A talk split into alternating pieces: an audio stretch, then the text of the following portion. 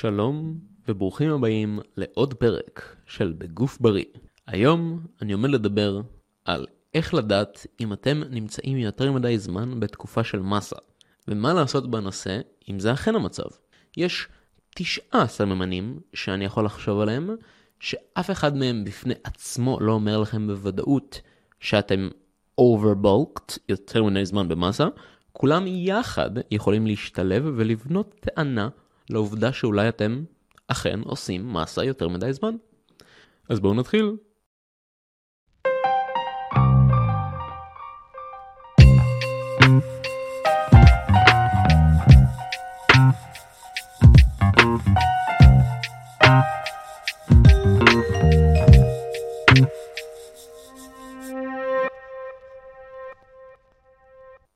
אז לא בסדר מסוים הסממנים האלו, אבל הם כולם משנים.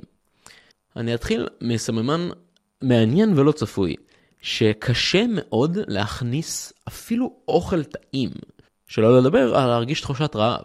וזה אומר שיש אנשים שאחרי תקופה ממושכת של מסה, הם פשוט מפסיקים להיות רעבים כי הם אוכלים כל הזמן. עכשיו, זה בסדר גמור, כי לפעמים זה חלק מהתהליך, כשאתה עושה מסה וקשה לך לעלות במשקל. אבל אם מישהו בא אליכם ושואל, יואו, בא לכם ללכת לדפוק איזה פיצה, ואתם כזה, בא לי להקיא, רק מלחשוב על זה, זה סימן שמשהו לא בסדר, כי מי לא רוצה לאכול פיצה? אז אם מאכלים טעימים לא עושים לכם את זה, משהו פה חריג. עוד משהו לא צפוי, זה כל הזמן חם.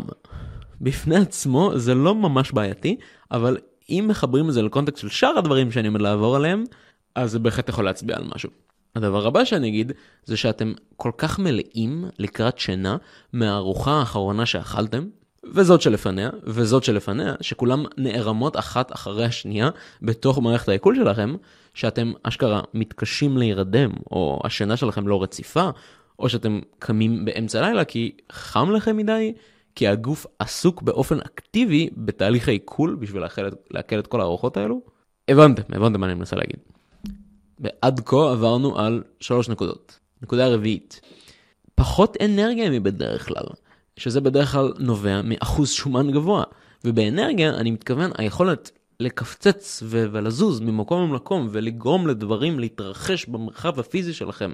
אם בדרך כלל אתם צריכים uh, לעשות קניות, להוציא את הכלב, לאסוף את הדואר, או ללכת לקנות ספר, עוד מיני, כל מיני סדרים כאלו, ואתם מתנשפים מכל התזוזה הזאת, מעלייה במדרגות, גוררים את הרגליים, כי אתם שוקלים יותר מששקלתם פעם ואתם די שמנים ולא בכושר, אז אולי זה סימן להסתכל על המצב מחדש.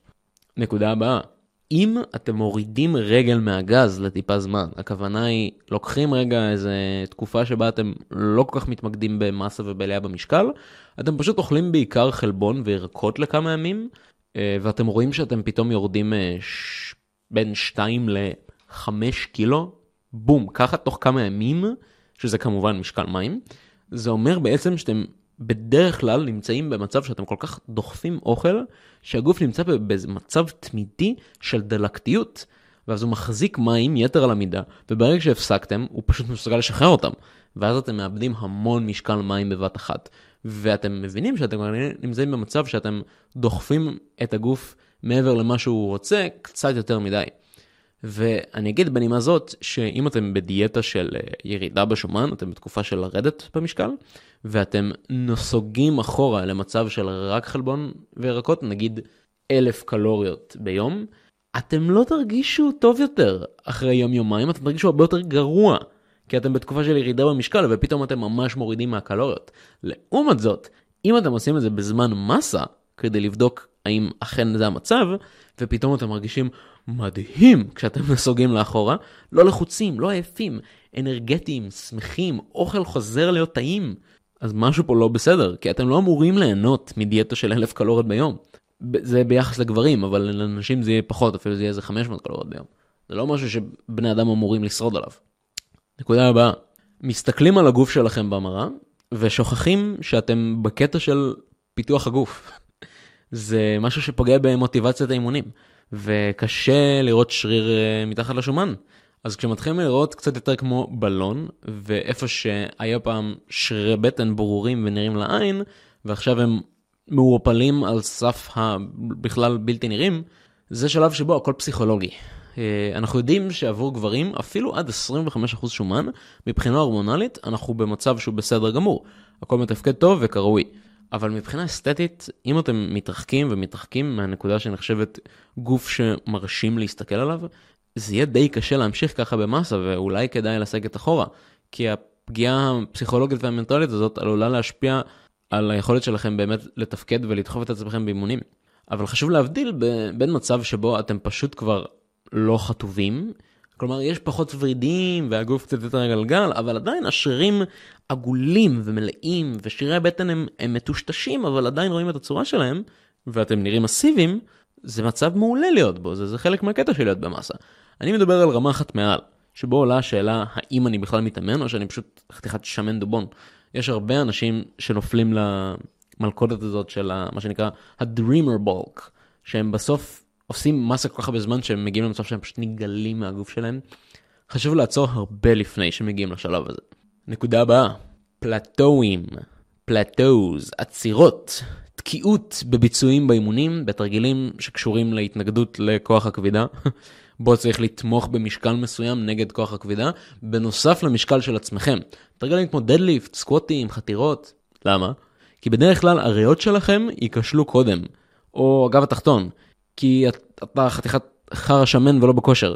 ואם ביצועי האימונים שלכם מתחילים להיפגע מהסיבה שהיא לא השריר, כלומר אתם עוצרים את הסט לא כי התשתם את השריר למצב שהוא לא יכול יותר, אלא פשוט לא יכולתם לנשום יותר, אתם כנראה שמנים מדי, הגעתם לנקודת ה-overbulked, ומהר, וצריך לסגת אחורה ולרדת בשומן, ואז להגיע ולהתקדם לאט יותר. זה בעצם מקרה של הביצה והתרנגולת. אכלתם הרבה כדי לתמוך באימונים שלכם, אבל הגעתם למצב שעכשיו האימונים שלכם סובלים מהמצב הגופני שהגעתם אליו. You went too far, מה שנקרא. נקודה הבאה, אתם עושים מסה יותר מ-16 שבועות. עכשיו זה לא רלוונטי לכולם, אבל יותר סביר שכל מה שדיברתי עליו עד עכשיו עלול לקרות אחרי תקופה ממושכת של מסה, וארבע חודשים זה לא מעט זמן. אם עליתם בקצב סביר, חצי אחוז לרבע אחוז מהמשקל הגוף שלכם בשבוע, אז כל הכבוד, תמשיכו ככה. גם אם אתם מתחילים לדמיין שאתם משמינים, זה קצב מעולה. תמשיכו ככה, אל תוותרו. אבל אם אתם עושים את זה יותר מארבעה חודשים, זה נהיה יותר ויותר סביר שזה יהיה פחות ופחות שריר ויותר ויותר שומן.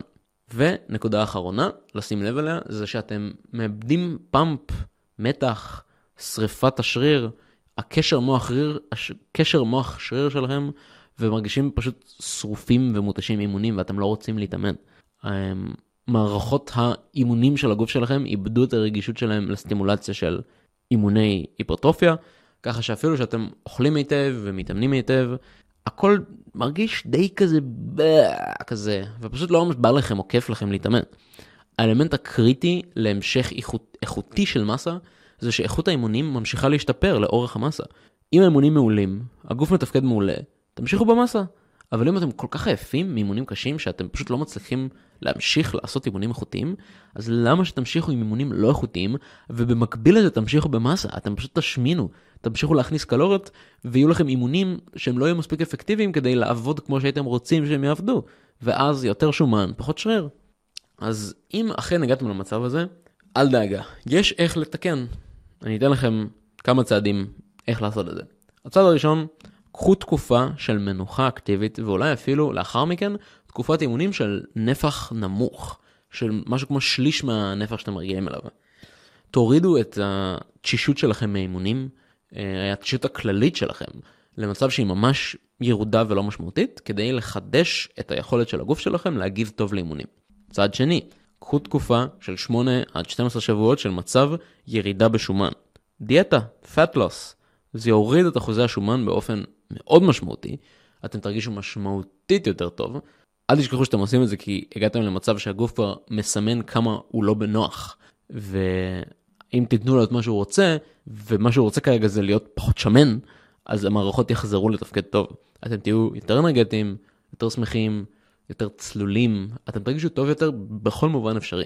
עכשיו, צד שלישי, עשיתם את זה, תראו אם אתם חטובים ורעבים ומתרגשים מספיק בשביל לחזור לעשות מסה. אם לא, שזה הגיוני, קחו 4 שבועות של תקופת שימור באימונים בדיאטה, ואז עוד 8-12 שבועות של ירידה בשומן. עכשיו אתם בשלב שאתם מוכנים למס שוב, אבל לעשות פחות טעויות ממה שעשיתם פעם קודמת. וזה אומר א', לעלות במשקל בקצב איטי יותר, ב', יותר חיטובים קטנים לאורך הדרך אם צריך, כלומר מיני קאט, חיטובון קטן כזה של כמה שבועות אם הגזמתם בקצב עלייה מהר מדי, ושלוש, פחות זמן שמבלים בתשישות גבוהה מאימונים ברדיפה אחר יעדים של מסה ומשקל גוף. מקווה שלמדתם משהו חדש. אני הייתי אורי שוורץ. אתם האזנתם ל"בגוף בריא", ונתראה בפרק הבא.